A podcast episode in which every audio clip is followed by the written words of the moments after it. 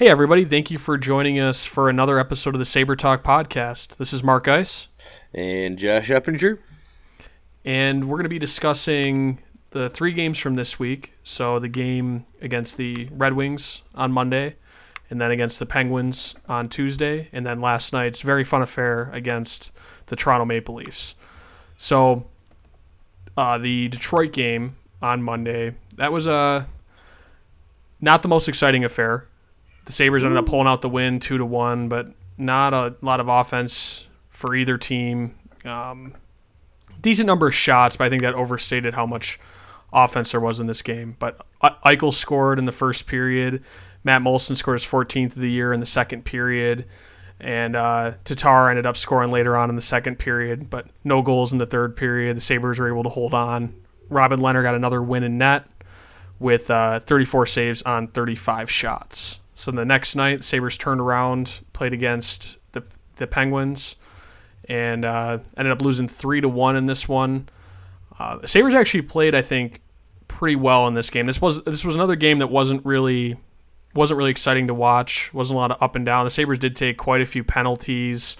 Ristolainen's penalty hurt them, of course. Uh, we'll we'll talk about that a little more, but uh, they still ended up losing three to one. Just really couldn't put the puck in the net, but they did pretty well possession wise in this game. Robin Lehner ended up getting the loss in net with uh, 31 saves on 34 shots. Sidney Crosby, our favorite, he scored in the first period. Sam Reinhart responded early on in the third period, but then the Penguins scored two goals later on. Nick Bonino and Conor Sheary scored. Sheary also assisted on that on that Crosby goal earlier on. Uh, and we'll probably talk about there was a notable incident with Sidney Crosby hitting O'Reilly where it really hurts. And also, like I said, we'll talk about the, the Ristolainen hit and subsequent three game suspension. So the Sabres had a few games off, or a few days off. Came Saturday night, hockey night in Canada last night in Buffalo. Toronto came down the QEW to play. And Sabres turned in could have been possibly their best game of the season, I think. The shot differential is only 38 34 in favor of the Sabres, but I think that understates how much the Sabres really dictated play and the possession numbers kind of lead you to that conclusion that it was more lopsided than that shot differential would indicate. Sabres came out. Ryan O'Reilly scored early on with a nice no look pass or on a no, nice no look pass from Tyler Ennis. Connor Brown came back, scored for the scored for the Leafs about a minute and a half later, and then Evander Kane came back and scored about 15 to 30 seconds later, something like that. Got his 26th of the year. Uh, Auston Matthews came out, scored early on in the second period, and then Eichel responded once again in like 15 to 30 seconds after that with his 22nd of the year. Kulikov scored a few minutes later, also in the second period. Then Eichel scored his second of the game later on in the second period. So there's no scoring in the third period. Sabres were able to hold on and it's just a lot of fun. This, I'm sure we'll be talking about this mostly because we haven't had a lot of positive things to talk about recently, but yeah. this we can definitely draw a lot of positives from this. So, yeah, that's I where agree, the Sabres Mark. stand now, and uh, they're still far out of the playoff race. Kind of we're evaluating young players, players for next year at this point, and seeing where they, they end up drafting. Yeah, it was nice seeing uh seeing how seeing those guys really go out there and uh try to prove themselves last night against uh, a, team that's sitting in third place in the conference uh, in the in the, the division right now. Um, I want to take us back to um, Monday night's game, Mark. A, a, game I'm sure that was watched uh, in your household pretty uh, pretty closely between you and your wife there. Uh, yep. Those who don't know, Mark's wife Nadia is a Red Wings fan, so um, I'm sure it's an interesting house, uh, an interesting game to watch in the Geist household. Um, but the commentators, man, I just want to go and uh, being on Hockey Night on NBCSN, uh, they really just, I mean, these are two of the worst teams in the Eastern Conference right now. So there's not a whole bunch to talk about, but all they really talked about the entire time was Jack Eichel and his play of late. Uh, pretty refreshing seeing seeing him get some more love from the national media. Um, yeah. Yeah, yeah, I agree. I think it's one of the things that hockey hasn't done a great job of is I think marketing its superstars. And I think Eichel is a superstar in one of the top American markets. I know not top in terms of size, but in terms of the the ratings that Buffalo turns out consistently for national TV, they really should be marketing Eichel, and I think he is. He along with with Matthews, they're the two next big American players, and I think he will be instrumental in continuing continuing to grow the game in the United States. So yeah, there was a lot of Eichel love. I mean, a lot of pro Saber talk in general. We're not really used to hearing from that from an or hearing that from a national audience. You would think this is a playoff team the way that they were talking about the Sabres. Yeah, and you know they they said for, you know they said I don't remember if it was Ray Emmerich or who it was that said it, but he said you know Sabres fans don't get discouraged. Uh, you know, seeing Toronto across the across the border. Uh, proving himself and being a little ahead of you guys in the rebuild, you guys are going to be just fine where you're at. Uh, so I mean, encouraging words from a natural, uh, national broadcaster, however you want to take that. But um, it's been uh, it's it's been very uh nice to you know see see Eichel really on the rise of lately. You know, I think he's uh t- tied with um Van uh, Patrick Kane and points after the All Star break right now in second place. Uh, yep. You know, a big big night for him. Uh, the the other uh, the other thing is too that uh, you know he had two goal. Eichel had two goals last night. Uh, and an interesting stat came across me today. Uh, Jack Eichel now has 27 career multi-point games with the Sabres, and the Sabres are 21, five, and one in those games. And uh, and that's uh you know that shows how much this guy means to your team.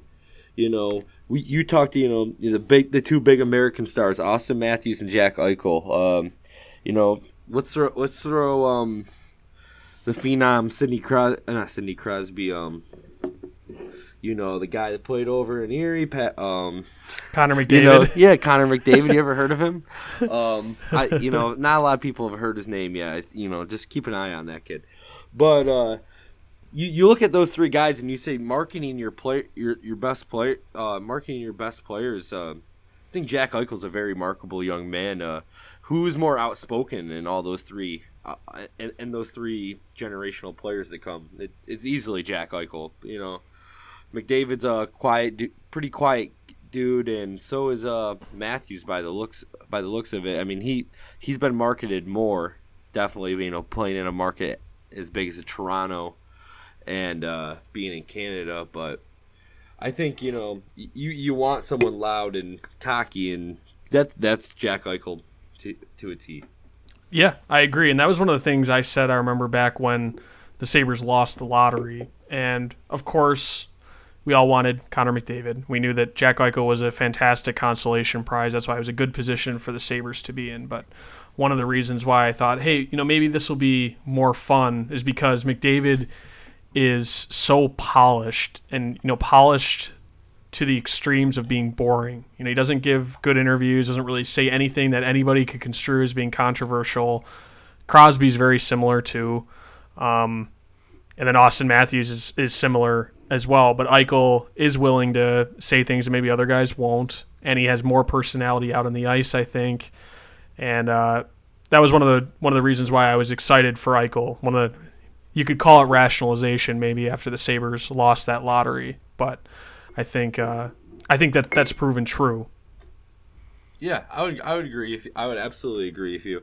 And um, for those who didn't see the Toronto game last night, uh, one of the one probably the most fun I had watching the game for a single moment was on Jack Eichel's second goal. Auston Matthews is on him, and uh, Eichel comes up, and Matthews is kind of playing him a little, off, playing off of him a little bit, and uh, gives Eichel some time, and he he takes his time and uh, finds uh, Toronto's netminder uh, five hole for the second goal, and turns around looks at two uh, kids there wearing, uh, well, I shouldn't say kids, guys about our age, and uh, sitting there, and they're both wearing uh, Toronto Maple Leafs, Auston Matthews jerseys, and Eichel just slams the glass in front of them and starts yelling, and turns around and celebrates with um, his teammates. Uh, pretty awesome moment, right there. Just shows uh, shows you that hey, this guy cares about this, you know, playing against Toronto. I mean, this is this goes way back to uh, you know Max Domi and Rob Ray, and this is a tradition that us Sabres fans love is beating the Maple Leafs when we do. so, um, if you've been a listener to this podcast, you, you know how I feel about the Maple Leafs. You know how Mark feels about it. So it's nice to see Jack feel about the same. Yeah. Well, I think the big overarching theme of this entire season, if you could, if you had to bring it down to one story, it would be this has become Jack Eichel's team. The Sabres are Eichel's team. And it's taken a little while to get there. It's progressed, but this is his team. And now he, he thinks of that arena is my house. And I see all these Toronto fans coming down and invading my house. And my fans aren't being quite as vocal. Um, is that from your end or my end? That is from my end. That is the Westfield okay. Police uh, Fire Department uh, whistle. So. Oh, uh, okay, okay. I didn't know what that yeah. was. I wanted to make yeah. sure my computer wasn't giving me some sort of warning sign. But.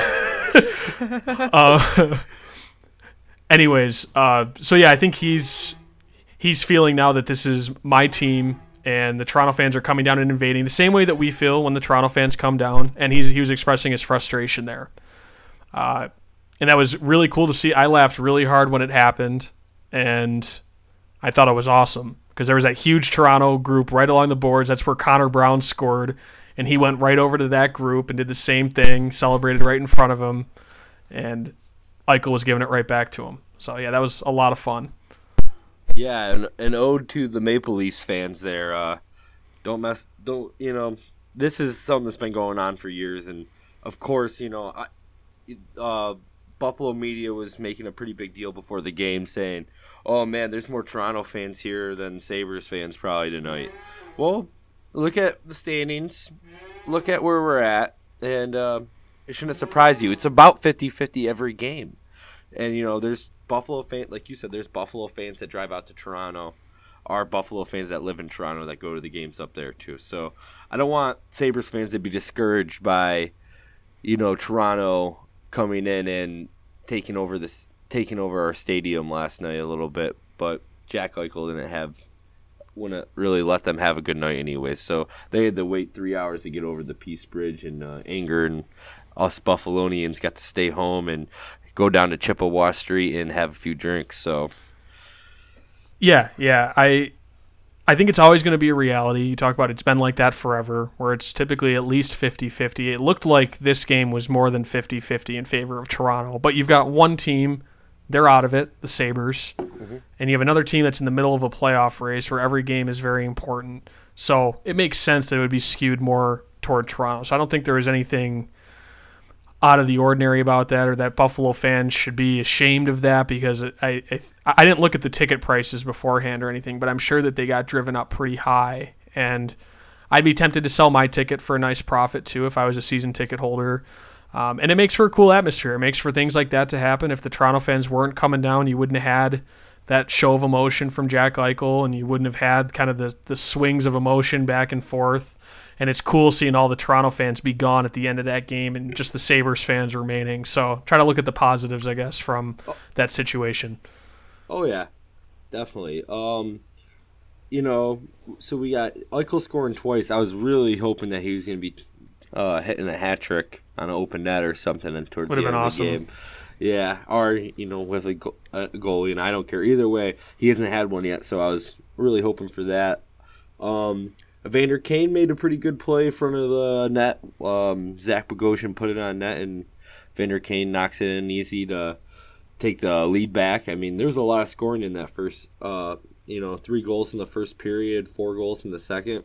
Uh, I really thought Eichel's first uh, hat trick was coming last night. I was getting pumped up for it, but uh, I didn't want to. I didn't say it out loud. It's kind of like when a pitcher's going on for a no header. You, you, you just kind of I try not to bring it up. I'm a very superstitious person.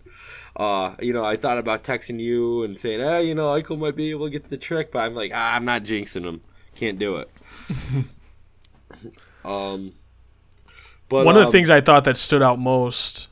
I wasn't interrupting your point, oh, right? no, no, you're good. Okay, I would say about Eichel's game yesterday. Obviously, his two goals stood out quite a bit, but was him getting the matchup against the Matthews line, against the Matthews Nylander line, and he actually had more defensive zone starts than any other forward yesterday. And he's still not good at faceoffs, and I don't know if he ever will be good at faceoffs, but he's being trusted now against you could probably call that Toronto's top offensive line, most dangerous offensive line. Yeah. Uh, so I thought that that showed a lot of trust that Bylsma had in Eichel, and something that uh, probably a position he would not have been put in earlier this year. So I think we're seeing his development too as a defensive player, and you're seeing him make more of an impact on the back check. I think we talked about that in our last podcast, um, Mm-hmm. and it shows it's translating now into the role he's playing.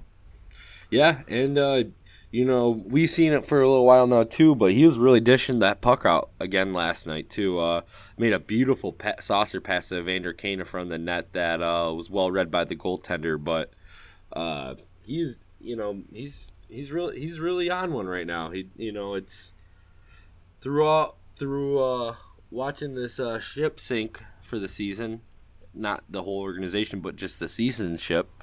Um, this has been uh it, this has been nice to watch. It's been uh been it's been able to make the games more doable to watch. Uh, it's been pretty nice. Um, I I absolutely agree. He's been he's been better uh, defensively, getting the puck out of the zone, and uh, he he has been trusted. Him and Matthews were uh, really battling. You know the whole up and down the ice all game last night. Uh, it's uh it's fun to watch this generate. This is the first time we've got to see this in Buffalo. I'm pretty sure uh, Eichel Matthews. I was really excited for it in the beginning of the season, but uh, Eichel's injury held them out of that uh, first match. But uh, we got to, we get to watch this four ga- at least four games a year for a pretty long time. It's uh, exciting. It'll be a very exciting story. Definitely, and imagine when there's a playoff series between these two teams. It'll be a whole lot of fun. It hasn't happened in a long time. I don't think since was it in '99? Was that the last time that they faced the Leafs in the playoffs? Could very well be. I think it. Well, they definitely faced off in the year the, the Sabres went to the Cup Finals, but I'm not sure if they may have played again a couple of years later. Maybe, but I don't. I, I can't remember it. So you could be right. Um, but yeah, the, I mean, you get you got to think it's it's bound to happen. Both these teams are uh, with with some of the young talent these both these teams have. It, it's bound to happen sooner or later, but definitely not this season. Yep, yep. I still think I'm I'm jealous of Toronto, though. I think Frederik Andersen potentially being hurt here. They, they, I still haven't seen any details about what happened with him. They didn't really know anything yesterday. That would be a huge loss. They'd have to be going into the playoffs with Curtis McElhinney and Garrett Sparks as their goaltenders, and can't really see a team going too far with uh, with with those two guys in net. Do they still have a? Do they still have Jonas Enroth somewhere? I think he is in the organization. Let's see. I will. I'll search that real quick. Oh no, he's with the Ducks now. So I don't know. I don't know what the move was. Let's see. Oh, he was waived and then he cleared. Then he was traded for a seventh round pick in January. And that was after they claimed McElhinney on waivers. Well, Okay. and, and and here's the deal too. Um, you know the Bruins that uh the Leafs have a game up over the Bruins, so the Bruins have seven games left. The Leafs have eight, and uh, the Bruins could uh, come back and get that third spot. So I don't I don't know if they play each other again or if that last game was their last of the. I think the that was their last game. I think that was their fourth and last game of the season series. But you you got to think that um, you got to think that you know the Islanders are right there with them too. So you know at 82 points, so there's still you know there's still there's still a chance that uh, the Maple Leafs don't make it in. I think they will, but I'm still gonna hope they don't. Oh yeah, it's definitely not over yet. I would, you know, I'd be willing to bet the house that they will make it. Yeah, yeah. Um, I'm trying to look. I'm, I'm going and looking at our trusty site for chances to make it. 78% chance of making it. As of now, according to Sport Sport Club stats.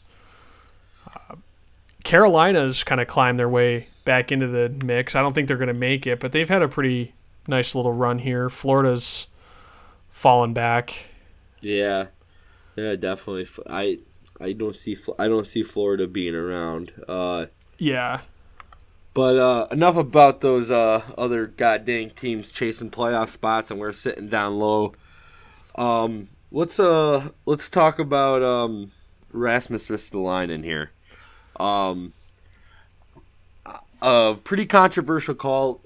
Uh, as most fans know, Ristolainen was ejected out of the game Tuesday against the Pittsburgh Penguins after uh, knocking someone down while not being with his back turned to him at the blue line. Uh, incidental hit, I think, for sure. But uh, this resulted in a, uh ejection and a three game suspension. Uh, what do you think about this, Mark?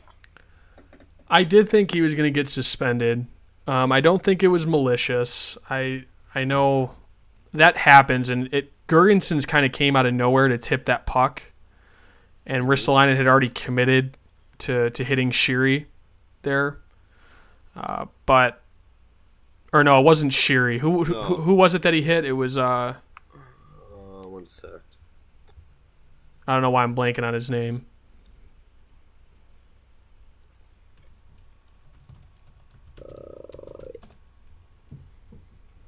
On Guentzel, Guentzel, Oh, Jake oh, Guentzel. Guentzel, That's yeah, right. okay. Another one of their random guys that comes in and plays great, um, playing next to Crosby.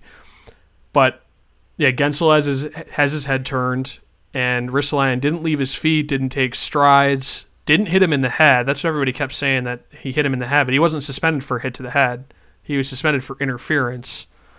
But you don't see too many guys getting suspended for interference, especially three games for interference. So I don't know. I thought the punishment was a was a little bit excessive.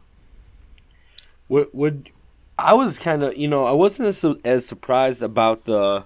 I think it's excessive. I wasn't surprised about him getting suspended. I was more surprised that he was thrown out of the game. To be honest with you, um, Yep. You know, kind of kind of left his feet. But I mean, how do you even determine you know when his back's turned to the guy when he runs into him? You know, if he's leaving his feet or not.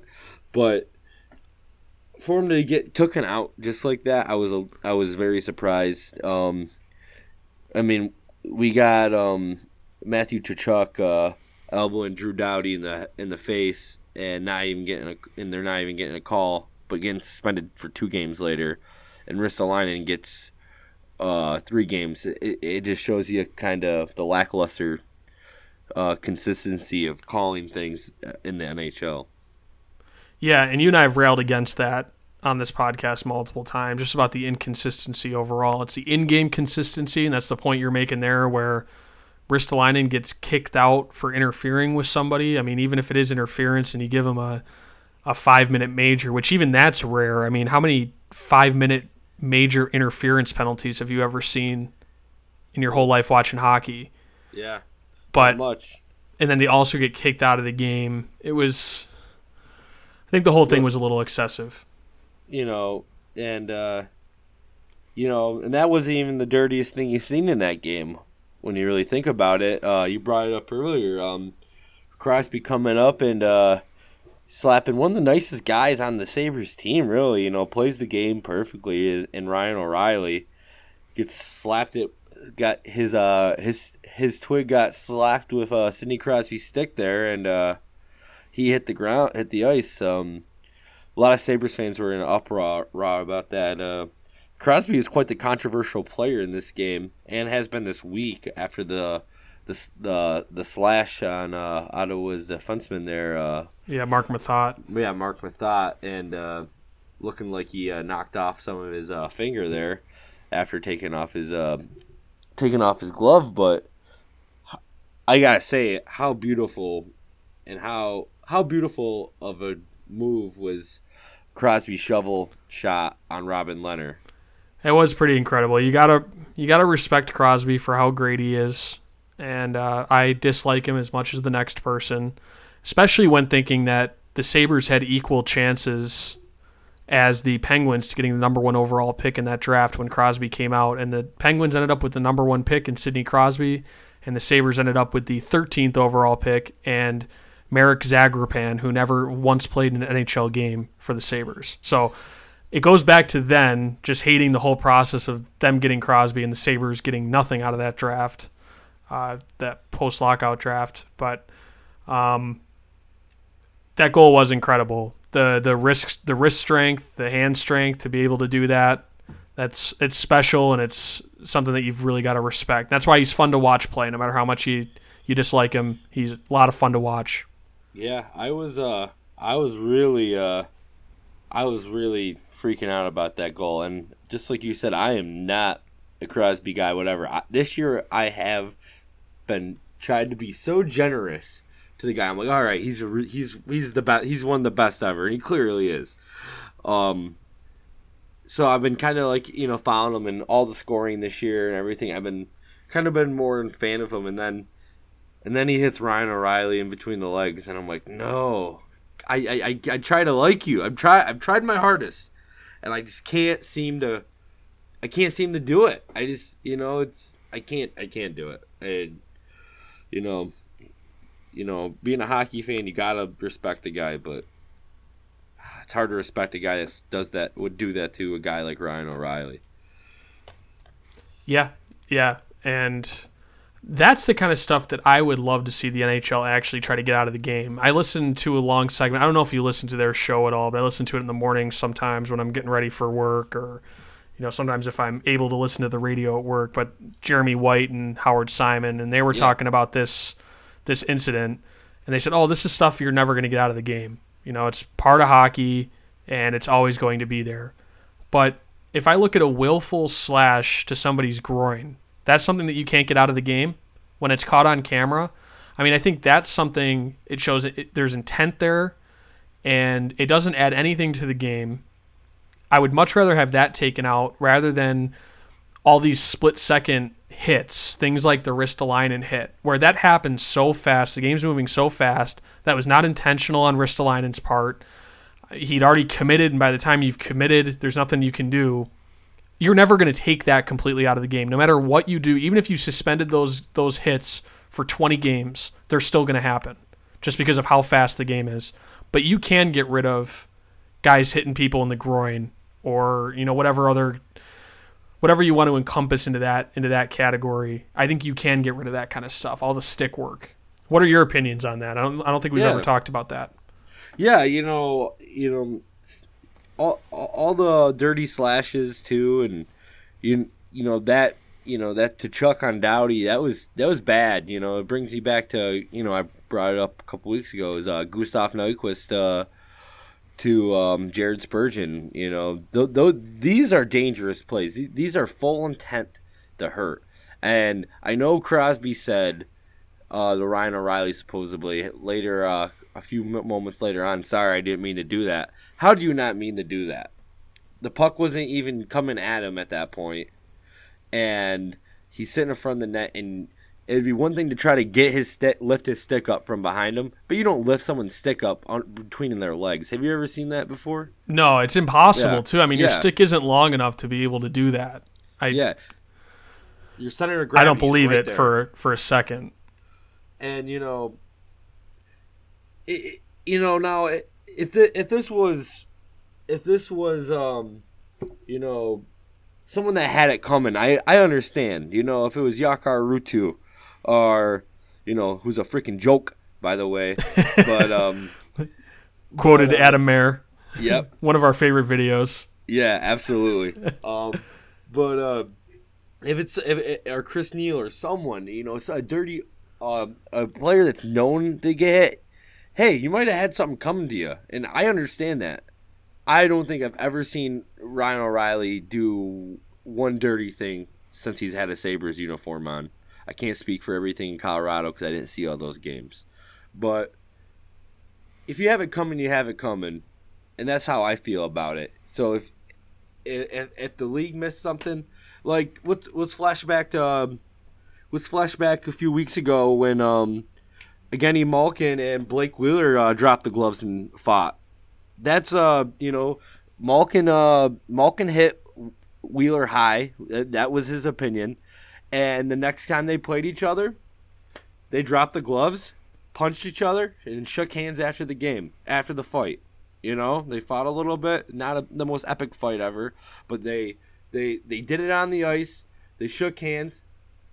The beef is squashed. It is squash beef, to, uh, a, a vegetable and uh, meat. Come on, squash beef. We need we need. This is you know, and I have no problem. So my where I'm getting at is we I have no problem with players going out and settling things for themselves.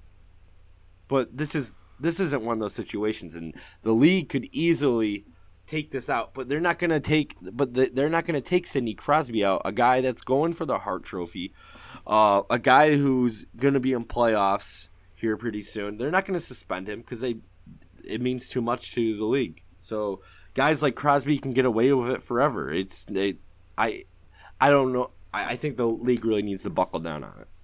Yeah, and I don't even know if I would have expected a suspension, even if they were trying to punish it. But even just to fine it, just to you know have it as an incident on his record, because that does play a factor in how much guys get suspended if they're a repeat offender or not. If he does something more egregious later on, or if he does it multiple times, then maybe the the penalty gets progressively worse. But that's one of the reasons why what you're talking about there, guys settling the score on the ice, why I really dislike this whole movement from a certain contingency of, of hockey fans to get fighting out of the game. Because I think yeah. you're I think you need it. I don't want to see I, I don't want to go back to you you talked about the Tie Domi Rob Ray days. I don't want to go back to the days where every team had one or two guys that their only job was to fight. I don't think that's good for the game. I don't like these staged fights where you know you have your enforcer, I have my enforcer. They're going to fight at least once throughout the course of the game, regardless really of what happens. I'm not really a fan of that, but I think you do need to have it there as a recourse. And if you take fighting out of the game, what you're going to have is more of the more of the stick work. You're going to have guys spearing or you know hard cross checks or hard slashes or whatever to get that message across. And I think that's a lot more dangerous because guys don't necessarily don't necessarily see it coming or aren't able to brace themselves like they're able to in a fight where it's you know I I line up against you and the best man wins. Yeah, basically. that's that's not neither of that's hockey. You know the the, the two guys, the the the two goons sitting on the taking up a roster on the bench that's not that's not good for hockey. And like you said, I love that you said it, Mark. Who is taking you know got some more stick work, cross check, slashes. That's not hockey. This is this isn't spoiled freaking kids with uh you know slat you know throwing temper tantrums and hitting each other with weapons. It's not they're not they're not knights out there playing uh you know playing pretending to be on Game of Thrones. It's it's it's you got you got guys like Marcus Foligno, uh, who I think is very good at fighting this year. Actually, he he he stood he uh, stood his ground and stood up for teammates a lot this year, and uh, dropped the gloves and numbers at times, and uh, made sure he fixed his hair while he did it too. But um, but uh, he you know th- that's where the league should be going. I absolutely agree with you. Yep. And I think that's the happy medium between the two. Like you said, that both extremes are bad. And uh, I think if we want to get stick work out of the game, you can't simultaneously try to get rid of fighting as well. I think it's just impossible. Another example they talked about on that show was that people defended when I don't know if you remember this when Danny Briere speared Ovechkin. You know, Ovechkin yeah. had been physical. He was playing his normal game and and Briere speared him. I don't remember people defending that. I don't I don't remember defending that. I don't remember really getting into any arguments with people who were trying to defend it. I don't like spearing. You know, I don't care if it's our guy, our guy versus their guy, or it's their guy on our guy. Yeah. I don't think there's a place for it. It's, dir- it's dirty. It's not yeah. hockey. It's exactly. Hockey. It's malicious. It's you know, I'm and you and you know me. We played hockey together for how long? I didn't play the cleanest brand of hockey, um, but I was direct about it. I didn't just go up and start hitting people from behind or you know is in your face and that's you know if you want to be physical physical and aggressive you want to you want to you know use your hips you know the, the thing that's driving me nuts is taking people out by the feet. That that's been my big problem uh, watching hockey lately. You see it all the like time. the slew foots and that kind of stuff. Yes, you see it all the time. You really do, and uh, it's not. It, it's it's dangerous. You see guys go over their head when this happens. Uh, it's such a fast game. You got to protect the players somehow. And yes, they are making lots of money and putting. You know, they they, they know the risk of getting when they're what they're getting themselves into when they're when they've been playing hockey for their whole life. So you can't tell me that, but the there, there, there should there should be some uh some adjustments made for sure. Yeah, yeah. I think figuring out what your priorities are as a league and adjusting them accordingly, and making the the punishments consistent. And Yeah. we can apply this to so many areas of the NHL where the officiating isn't consistent game to game, or within even a single game with the same crew. Uh, so yeah, consistency is a huge is a huge issue too. But I think uh, we've probably covered this topic about as much as as much as we could. Do you have anything else to add on it, or Nope. Nope. okay? Um, anything else from that Penguins game that sticks out to you? Um, It wasn't too memorable of a game for me. No, it was it was pretty it was a pretty slow game. Uh, you know, it was enough. It, there was enough to keep you interested in it. Um, you know, Reinhart comes out and gets that uh goal on even strength. Uh, Fasching made a pretty good pass. I thought Fasching and Foligno and Reinhart were pretty good that game actually. Uh, you know, Fasching up there is working for you know working his working for his life and playing up with uh, two pretty good players on that line. Um, I I thought Foligno and Fasching are kind of you know similar similar type players, and uh, I thought they both uh, worked pretty good out there. And uh, but yeah, there wasn't en- there there wasn't enough for the Sabres to h- stick around with the Penguins, especially after Ristolainen was taken off. I was surprised they la- they played as well as they did without him on the ice against that Yeah. style of team. Definitely, I thought that uh, Brady Austin has he stepped up pretty well, both you know within that game. He played a lot more than I think you would have expected. I think he played 17 or 18 minutes or something. I don't remember the exact number, but he played like 16 minutes last night too, which he's not playing super hard minutes or anything. But Yeah, this is a guy that probably before he came up here, I would have said surely he's not going to get a contract next year. But Yeah. he's looked like he's fit in. He's he's big. He's physical, and he's a better skater than I had thought. Yeah. I think I, uh, he's he's looked good. I definitely uh, caught a tweet of yours uh, a couple uh, when he got called up. I think I, I recall that uh, you were uh, oh man Brady Austin's coming to play. Watch out. Yeah, I think I said something like uh, Tim Murray's fully brought in, uh, bought into the tank talk or something like that. Yeah, yeah, yeah. but you know, um, Austin has been all right. Uh, plus two last night.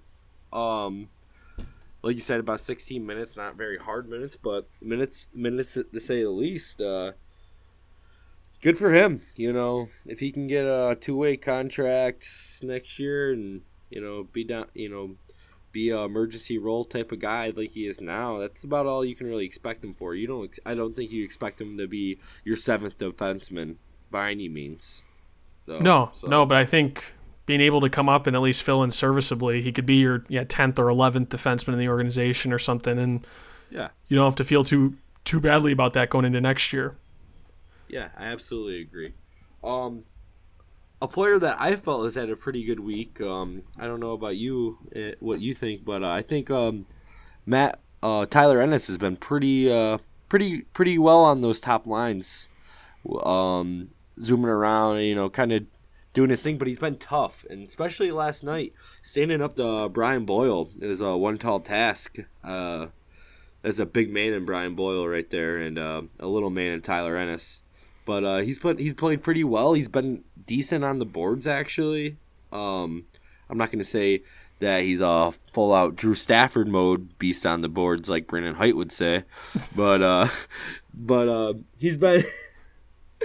and by no means, Sabres talk fans, do we think Drew Stafford is uh, great on the boards, but um, just just just for the An inside Val- joke. yeah, validation.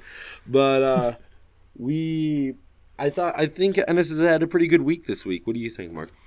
I think so too. Yeah, he had that. We discussed it before the the pass on that goal yesterday. Um, Yeah. and then he, he fit in pretty well next to Eichel and O'Reilly. And I think you're starting to see flashes of what really endeared us to Ennis in his pre-concussion days, which he is feisty. He doesn't back down. He's not afraid to go along the boards despite his small size. Uh, so it's nice to see him getting some momentum going into next year. I assume he's going to be with the team next year. I assume they're not going to be able to shed his contract. And ideally, you want him to be in your top nine somewhere. You want him to find a niche with whether it's with O'Reilly or with Eichel or with Reinhart, to find a niche with one of those guys and to have a spot going into next year in that top nine because the skills he brings to the table, they are wasted on the fourth line. I don't think we want to see him on the fourth line going into next year, but there's a lot of competition for top nine spots next year. A lot of guys knocking on the door. And you saw Carrier come back yesterday, and I really I've liked consistently what what he brings to the table. Justin Bailey, another guy that we've talked a lot about. You mentioned mentioned uh, Hudson Fasching just before. He's going to be competing for a spot next year. Nick Baptiste, um, Evan Rodrigues, though he he may be at center, maybe not on the wing, uh, but there are going to be a lot of guys competing for those spots next year. So it's nice to see him get some momentum, hopefully going into the off season. Yeah, definitely. I just hope Las. Uh, I'm just hoping that Mike Foligno and the Las Vegas uh, Golden Knights are listening to this podcast, and maybe they'll just maybe they'll take Tyler and his contract off. You know, Yeah, I'm like sure the- this is like part the of their the research. contract. Yeah, yeah, yeah. Like, oh, you know, markice.com dot blogspot. Uh, like, um, it's been pretty good, and um, you know, maybe uh, Coach Sean McDermott's checking out NFL.draft.biz.ly as well. So, um, Yeah, maybe for the 2008 draft. um, but uh, you know, it's it's it's serious stuff though, Mark. Um, you know, we're getting closer to this end of the season. And I'm thinking, you know, a lot about the expansion draft, and you got to think that uh, a guy like William Carrier would be a dream piece for uh, a guy to plug in for a team, a brand new team that's building like the Golden Knights are going to be. Uh, they're uh, they're going to be. Uh, you know, I, I like Carrier a lot because he's the kind of guy you know you can plug him up, plug him in really anywhere in your lineup as long as on it's not a, uh on the right hand side or you know, so he could play the right hand side too. I I think he has maybe a couple times this year, but uh, he he's a he's a piece that you could fit in anywhere. So I think uh, I wouldn't be surprised to see him uh, be selected. Yeah, I don't think he's going to be exposed though. I think he's I think he's in that seven forwards unless something changes, unless they acquire another forward. I think he's pretty safely in that protect group now, and I think Las Vegas isn't going to have a lot to choose from from the Sabres. Of there are a lot of things for us to be frustrated about, but we one thing we don't need to be frustrated about is losing a valuable player in the expansion draft as things stand now. You're they're going to be looking at Josh Gorges, Justin Falk, Linus Ullmark, who might be the most valuable of, of all the guys that we expose, but they're going to have a lot of goaltenders to choose from. Um, Nick Deslauriers, uh, Ennis, Moulson, and probably forgetting somebody else, but there's not a whole lot of value there. And either they're going to be taking a contract off off the Sabres' hands that they want to be rid of that they want to be rid of, or they'll take all they'll take uh, Ullmark, who it has some value. I still think he's going to be an NHL goaltender, but that wouldn't be the end of the world to lose him, especially if they can get Cal Petersen under contract. Yeah, Cal Cal Petersen's playing right now. Um, I haven't kept track of the game, but uh, uh, N- Notre Dame versus uh, University of Massachusetts right now. Uh, in the college hockey tournament, that should be uh, something to look out for. I hope he's uh, having himself a good game today. Yeah, yeah. They uh, they ended up coming back yesterday and beating the Gophers, who were up two to nothing. So that was pretty big. They were the four seed Yeah. in that in that region. And yeah, I haven't followed the game either. I'm trying to pull it up here so we can update our uh, update our listeners in real time. Yeah, But yeah, hopefully they can get him under under contract. I did see that uh, that Tim Murray came out and said that the the starting job in Rochester is his if and when he signs. Although I think what he'd be looking for, he'd be hoping to get signed. They did they did this with Kasdorf last year.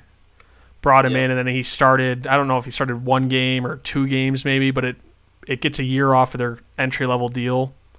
So the clock starts ticking faster to get to restricted free agency to get off that entry level deal. So I think that's what Petersen would be looking for. Yeah, and uh, it's something that I wouldn't be too surprised to see. Um, the game is currently tied uh, one-one with a minute and two seconds left in the second period right now. So Okay. tight, tight game. Um, Terry Pegula has a a big game coming up tonight too. Uh, Penn State versus Denver. That's going to be fun to watch. Uh, it's nice to see Penn State's hockey program succeeding. So it's uh, wild that they've become so good so quickly. Yeah, definitely. Well, when you when you got the when you got the facility and you got a big name like Penn State, why not? You know. Yeah. Um.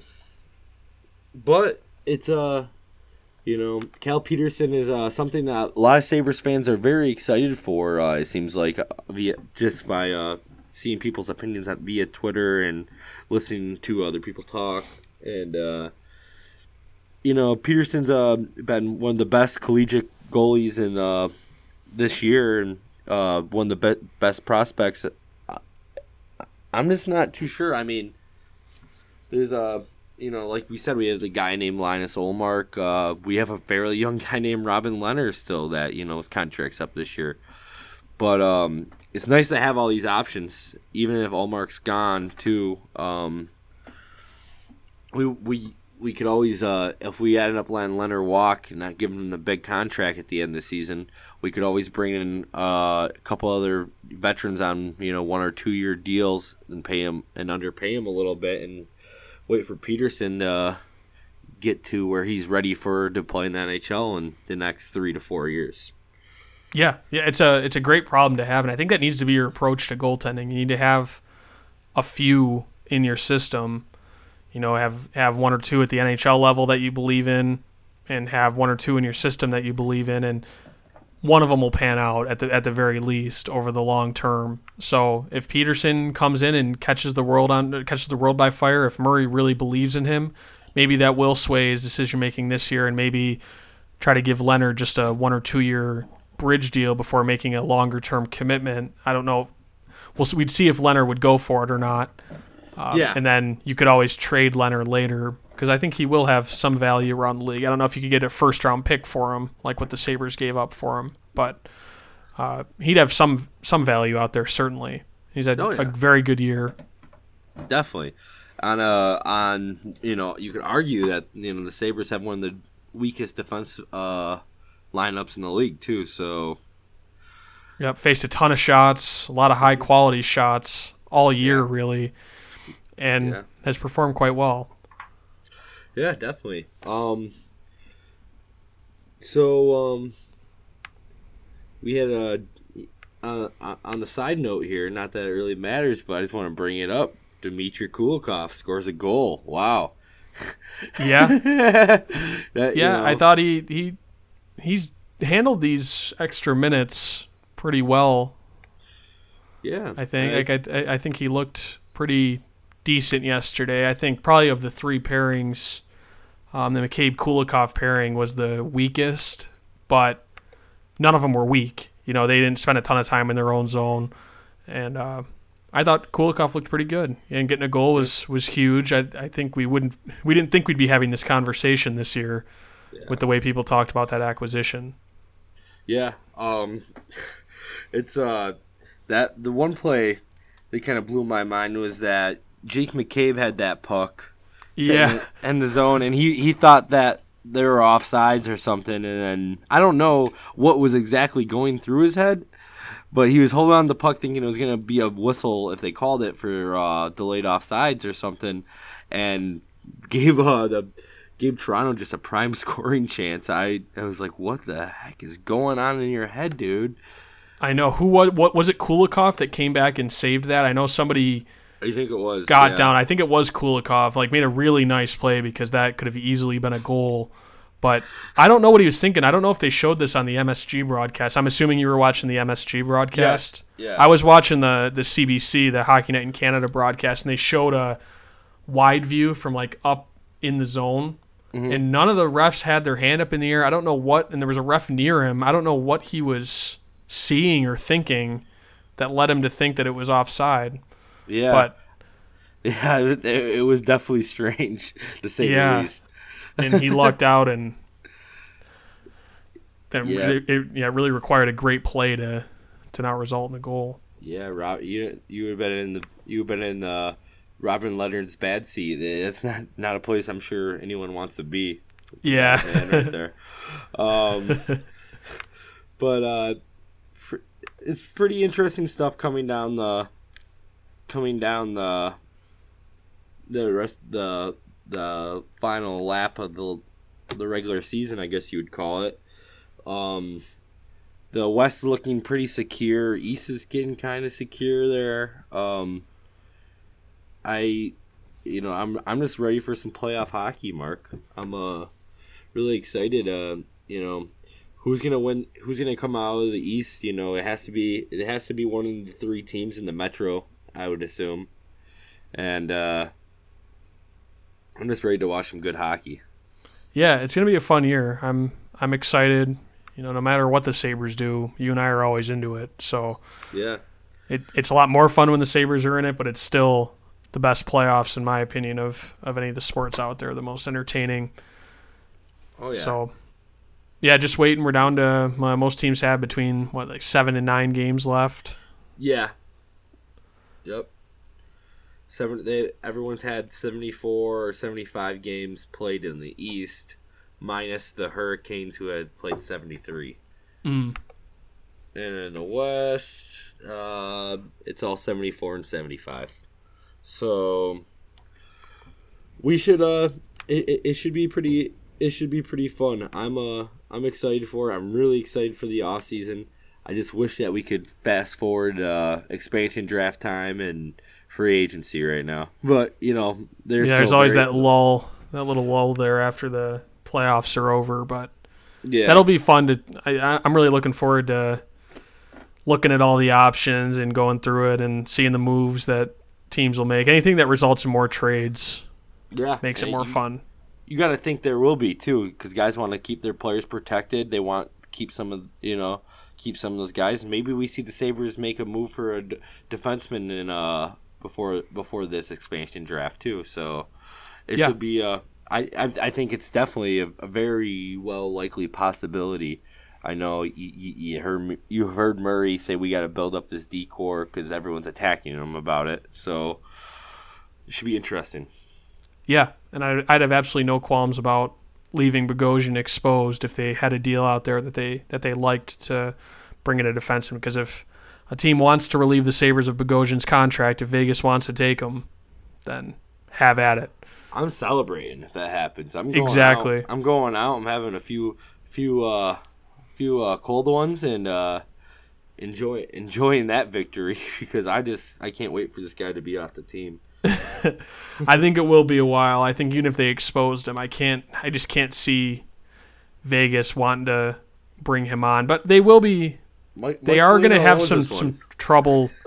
they are going to have some trouble hitting the cap floor, probably in all likelihood. yeah. So they're going to have to take some bad contracts because nobody's going to leave. You know, a veteran player with a nice contract exposed, a, a valuable player with a nice contract exposed. So Maybe they think he's you know you know I'm pretty sure um Bogosian is from you know he's from the upstate New York and when I say upstate Yeah. New York to listeners who want to call Western New York upstate New York forget yourself you're I- sorely yeah. mistaken. you're sorely mistaken. Western New York and upstate New York are two different things completely.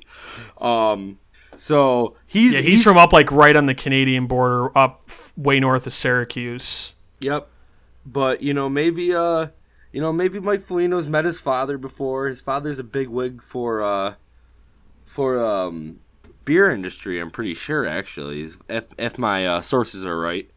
and uh, maybe they've met before. And he's like, hey, you know, take my son out to Vegas. You know, Uh, you know, I, I you know, I could write a whole book about this. It'd be it'd be. Zach Bogosian's father, let's just call him Randy Bogosian.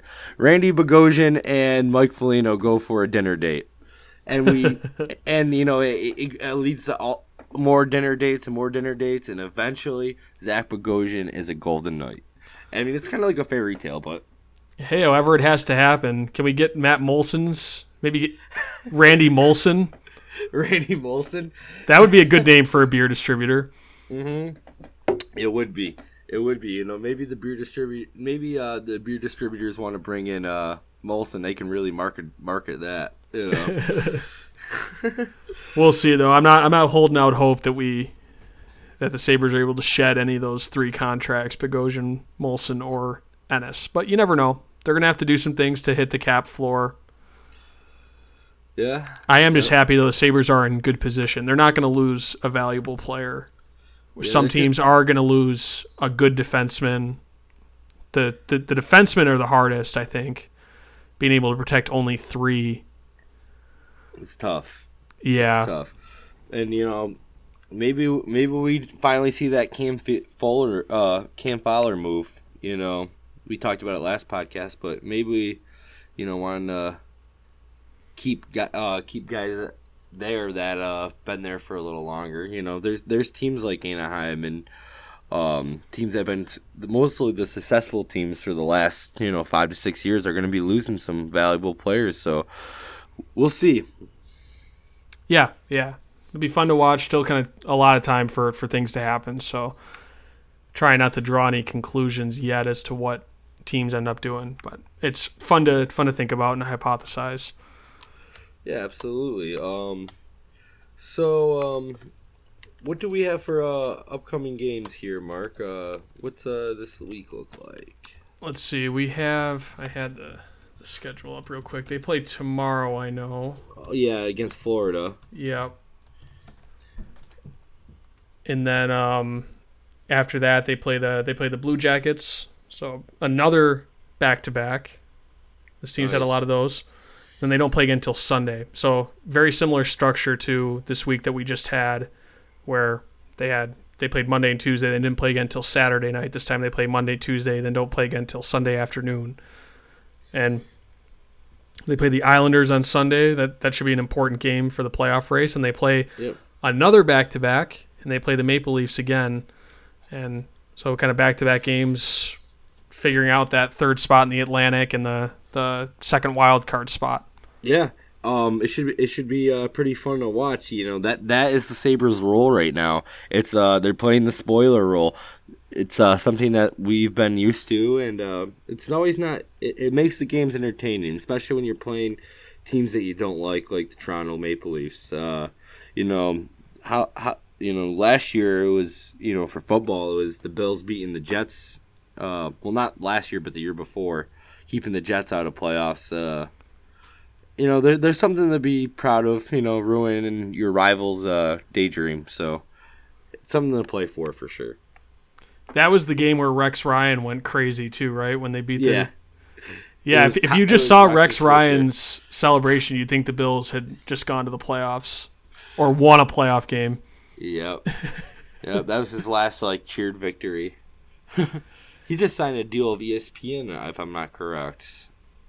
Oh, did he actually sign a deal with them? I- I thought I read that, but, you know, there's so much fake news out there that uh, you never know. Let's see. Yep, they did. I think yeah, okay, yeah, that was like over a week ago. Yep. Well, you know, there wouldn't be no fake news about uh, Rex Ryan because, you know, Donald and Rex are, you know, pretty good buds. I love uh when they talk about how would the world be different today if if Trump had bought the Bills. Oh, God. Like just all the ramifications of, of him not winning that bidding process. Yeah. Yeah. oh, man. It'd be interesting. I don't. I saw another good meme where it was uh first Trump tried to do the best thing he could do, and buy the Bills. Then he did the second best thing, become president of the United States. you put owning the Bills up here, then Yeah. president of the U.S. Ma- ma- Right below makes that. sense. You, you know, you have your goals. You know, if if you're you fall for short of your first one, pick a new one. It's not a big deal. yeah. but um, yeah. So it should be uh, it should be we're we're possibly playing. You know, we're like we said, the next four games here for the Sabres are all teams that are just right inside or right outside that playoffs thing. So I'm gonna say the Sabres go. I'm gonna say the Sabres win at home against Florida after the big win against uh, Toronto. Then they're gonna lose to the Blue Jackets. Then they're gonna lose to the Islanders, and then they're gonna beat the Leafs again. That's my bold prediction. Uh, it'd be awesome. I don't know if I can predict them to win on either of the back ends of those uh, those home or those uh those back to backs though. Yeah. Those are tough. Toronto's gonna want that one too. Yeah. I think yeah, that was it's a- gonna, it's gonna be tough, but we'll, we'll see. We'll see. I'd be pumped. Yeah, the really, the only game I care about is is Toronto. I'm kind of more in the draft pick mode right now, except beating Toronto. I don't really, Yeah. and I want the young guys to look good and everything too. I don't want them to come out and lay an egg, but I'm not complaining when they lose games. No, definitely not. It's uh, it's um, you want you, you want to see the team succeed, but we want what's best for this organization, and and if uh our odds get better at getting a top pick with uh the next you know two three losses instead of two three wins. What do you root for? It's not like we haven't been rooting for this team to lose before, so it's not a unfamiliar feeling. Oh yeah, yeah, we're we're definitely used to it. I would like to see Reinhart back at center. I think I, that's what I want to see down the stretch here. I want to see him continue to get more comfortable at center. I like him better there. Um, we had talked a little bit before the podcast about Eichel and O'Reilly playing together. I would like to see that that combo back together. I don't think they're going to change the lines after the Toronto game because they played arguably their best game of the season. So I'm not expecting it to happen here, but I do think that's the long term combination. And then I maybe would like to see Alex Nylander get a shot. Yeah, yeah. I, I wouldn't mind seeing Nylander come up, but I don't have to either. That's just where I'm at with that. I don't have to see him. I can wait. Yeah, I mean they'd have to say I, I don't want them to bring him up if they think it's an injury risk or anything like that. Yeah. But it would be I mean- nice to. I mean, nice to j- just for evaluation purposes. Maybe April 9th, the Lightning, last game of the season. I'll I'll I'll I'll I'll, I'll, I'll want to see him there. Do I want to see him against Florida Panthers? Uh, not really. No. Do I want to see him against the Blue Jackets? Nah, not really. What about the Leafs? The Leafs? No, not really. Not right now. You got to add more want- fuel to that that rivalry. Yeah, I don't want William up up up. Uh, I don't want William and Al. I don't want Alexander's first game to be against his brother, and I can see the Sabres doing it just to market it and make it like that. Like like it's a total Sabres thing to do. But I don't. Hey, Russ don't- Brandon Yeah. ugh. Listen. You don't sign To for the last game of the year or something. Marketing strategy. We'll bring Chris Pronger in for the rest of the season. um, um, William Nylander has been very good for the Toronto Maple Leafs this year. I think he's a very skilled player. I think Alex Alex can be, you know, just as good eventually, but uh, Williams definitely one of the the bright spots in this Toronto team that's been very successful this year. So I don't want to see Alex come up and play against his brother for his first game. I just don't. I like. I just think it's unadded pressure. We don't need it. Yeah, I think I think you're probably right. And to step into that kind of atmosphere where I'm sure Yeah. it's going to be it always is, even And when it- both teams are bad. Yeah, and you don't and you don't want to bring him up against the Canadiens and have him lining up against Andrew Ladd for his first game ever. You know. uh, that that I meant Andrew Shaw, not Ladd. Yeah. In uh in uh, the Islanders. But uh, That that point still stands too, though. yeah, yeah, they're both they're, yeah, they're of- both about the same player. One's a little bigger and one's a little meaner, you know. But that's about Yeah. it. Both good hockey players. Both guys that you know dirty, but I enjoy watching them play. Uh, for the most part, Shaw can be a little too much sometimes. Yeah, yeah. I don't know if I'd good. classify Ladd is dirty. I think he Yeah. he's been pretty good at, at not crossing the line, but plays with a little bit of snarl. Yeah, absolutely. Well, uh, is there anything else you want to add, Mark? Uh, before Um, uh, we uh, call this uh, podcast here. I don't think there's really anything else we need to talk about. There's not really any new news on the coach front. It looks like they're gonna go with Bylsma the rest of the year and make a decision in the off season. I think getting a couple wins this week certainly helped take the heat off him a little bit from the local media. So probably nothing for us to add on. Well, okay, on so here now you just you just got me going. Okay. So, um, I was out having a couple, uh, you know, funny sodas over at uh, the local cantina here in Westfield, and uh, talking to a guy, and he said, "There's no way they get rid of Dan Bylsma." So here's the situation: Terry Pegula, you know, billionaire, very rich man. Uh, he uh, brought in Rex Ryan to coach the the the Buffalo Bills, and after two years and uh, twenty five a five year twenty five million dollar guaranteed contract, he let go of him. Um, Dan Bylsma, he's been here for two years, has a, a pretty similar contract to what uh, old our old pal Rex signed. Is Terry Pegula gonna want to keep on dumping all this money for guys that aren't doing him any favors anymore? I mean, I don't think he's going to let the money make it uh, be the determining factor. And I think B- Bylsma's deal is smaller than what Rex's deal is. I, I think Okay. Bylsma's was about three million a year, so I think his is five years, about fifteen mil. We'll say. So the penalty there would be even less if they do let Bylsma go. And I think he's under a lot of pressure now to produce a winner from one of these two products. The Sabres are probably closer to being a winner than the, than the Bills are. I think we'd both agree on that. Yeah. So if if he's making decisions like that based on what would it be nine million dollars for Bylsma, I don't think that's going to be the going to be the difference. All right, I like I, I like that. We didn't talk about this before. You know, we're both on the on the same page now with uh, getting a new coach here, and uh, just you know, it's kind of a double edged sword though. Still, either way you look at it, it's you- oh man, I paid these guys to come do this, and I have to get rid of them both in the same year. You know, it just it's it's it's I'm sure it's a little frustrating for him, but you know when your pockets are that deep, and that this was my argument over at the cantina, um, that uh, when your pockets are that deep, and like you said, it's only nine mil. I think uh, Pegula can uh, definitely afford it. Yeah, yeah, and I I don't think it's something that they're going to want to keep doing. Like I don't think they'd feel good doing it, regardless of how much money you have. You don't, as a businessman, he's not going to want to. He he doesn't want to lose money, but he also understands sunk costs, especially in his industry.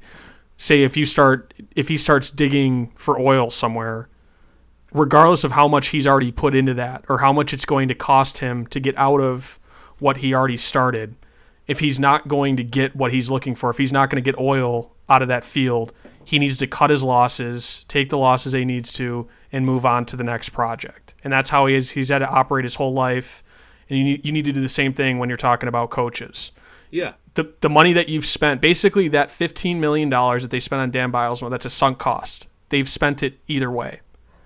So if you think this guy isn't getting us a championship, isn't the guy that needs to, or that's going to get us where we need to go, that's gone. You know, we need to write it off, and we need to do, to do what we need to do to to uh, to get what we need, or to get the coach that we need to take us there. So, I think that's how he'd approach it. He wouldn't feel good doing it, but I don't think it's going to be a determining factor. Okay, well, we just got uh, Economics 101 with Mark Geist, and actually, this is not a joke, guys. Mark uh, does um, some some uh, economic stuff and just stuff about uh, you know the world we live in today. It's on uh, markgeist.wordpress.com. Uh, it's called the Mark Geist Show. You can find the Sabres Talk uh, Saber Talk podcast right on um, markgeist.wordpress.com as well. But uh, check out the Mark Geist Show. Some really good information in there for you. Um, if you're uh, interested in that kind of stuff, you don't want this is definitely something you want to check out. Yeah, thanks for the uh, for the recommendation, Josh. Yeah, we try to keep the two separate on the on the website, but they do get commingled together on the main page. But then they each have separate pages.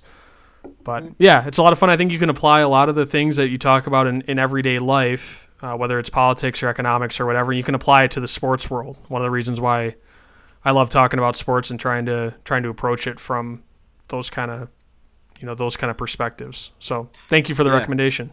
No problem. And if you ever just want to, you know, stop by my place and talk about the Grateful Dead or something, we can do that too. So yeah, yeah. So you know, you know, you know, there's a there, we both we both have our uh, own uh, skill sets to talk about here. So definitely, definitely.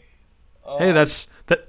That's why you've got friends, right? We've all got our we've all got our areas that we specialize in, and you can always learn something from anybody. There's always somebody that knows something about a topic than you do. Absolutely, absolutely. That's why this world is so beautiful. But uh thank you guys for uh checking out the podcast here today. Uh it was fun talking to you, Mark. And uh we got uh we'll try to get together next Sunday again if uh that works out for you. Yeah, yeah, that should work out great for me and yep, thanks for thanks for making this work, Josh, and always a pleasure to talk to you. Oh yeah, buddy. Go Sabres. Have a great week everyone. Bye bye.